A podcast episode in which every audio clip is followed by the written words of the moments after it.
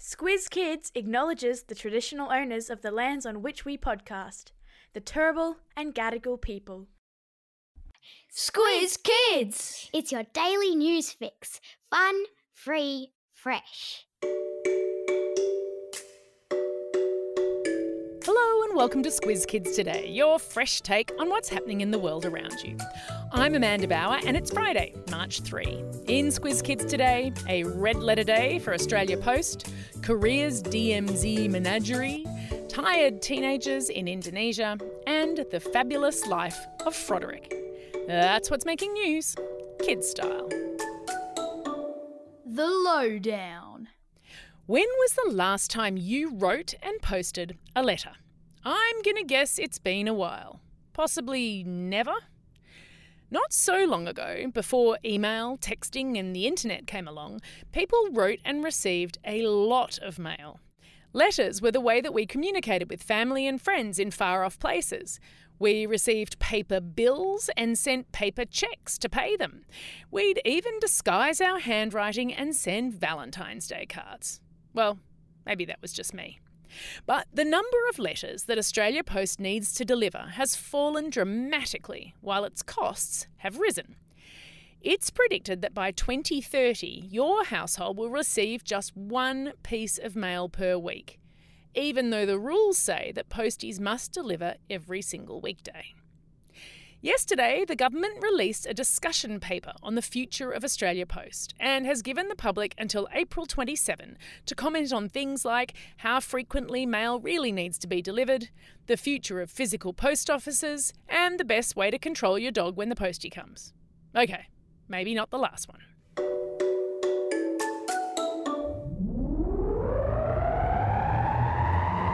Spin the globe. Each day, we give the world globe a spin and find a news story from wherever it stops. And today, we've landed in the strip of land that separates North and South Korea, which, it turns out, is packed with more than 6,000 different species of wildlife. The 250 kilometre long border zone came into existence when the two Korean armies stopped fighting each other in 1953 and agreed to set up a demilitarised zone, or DMZ. No weapons are allowed, and almost no people are allowed either. And without that pesky human interference, nature has flourished. A special project marking the 70th anniversary of the DMZ, or DMZ, gives the world a tour and the opportunity to see golden eagles, mountain goats, otters, bears, deer. It's really fun to explore. I'll put the link in your episode notes.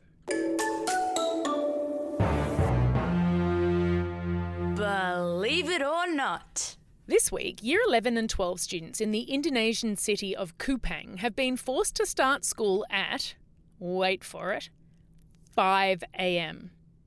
The governor of their province introduced the new start time because he said it would build character and discipline. Apparently, he thinks teenagers only need six hours of sleep 10 pm to 4 am, then up and at 'em, walking to school in the dark. Perhaps not surprisingly, most teachers, students, and parents of Kupang disagree. There is plenty of evidence that teenagers need around eight hours of sleep. And during puberty, our body clocks get a bit messed up, and it can be hard to fall asleep, and therefore really hard to wake up early. In fact, in California, a new law has made it illegal for high school to start before 8:30. That's a three and a half hour difference.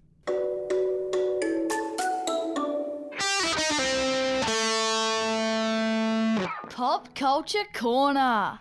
If your parents are the kind of parents who complain about social media, I dare them not to fall in love with TikTok's latest star, Froderick.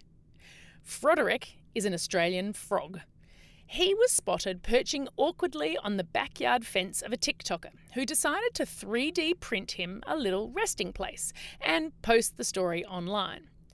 Fast forward four months, and 25 million people around the world are following Froderick's every move. His human social media creator and friend recently posted a new video showing all that's happened in his relationship with Froderick so far. This story has got everything froggy love, froggy friendship, danger, a pool party, and a completely transformed back fence. Please do yourselves a favour. Get on the fraud bandwagon. Hey parents, would you like to hear your child's voice on Squiz Kids? That's what we're offering as a prize to one lucky adult who fills out our Kids and Media survey. We've already had over 700 responses, but we're gunning for a thousand before the survey closes on Monday. We want to hear about your child's media habits and your concerns about media literacy.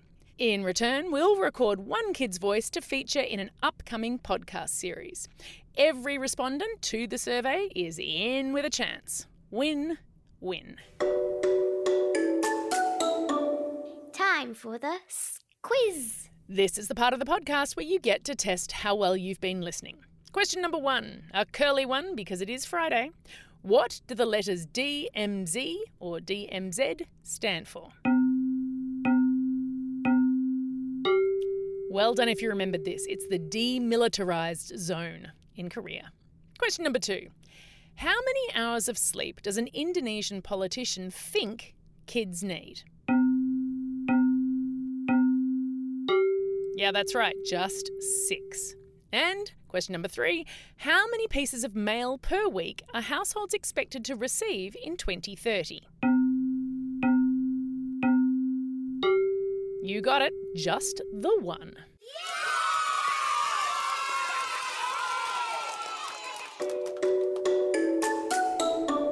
Shout outs. It's March 3. Pop singer Camila Cabello turns 25 today, and actor Julie Bowen will be 52.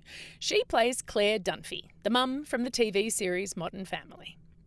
It's also a Friday, and you know what that means. Lots of birthday shout outs for today and the coming weekend.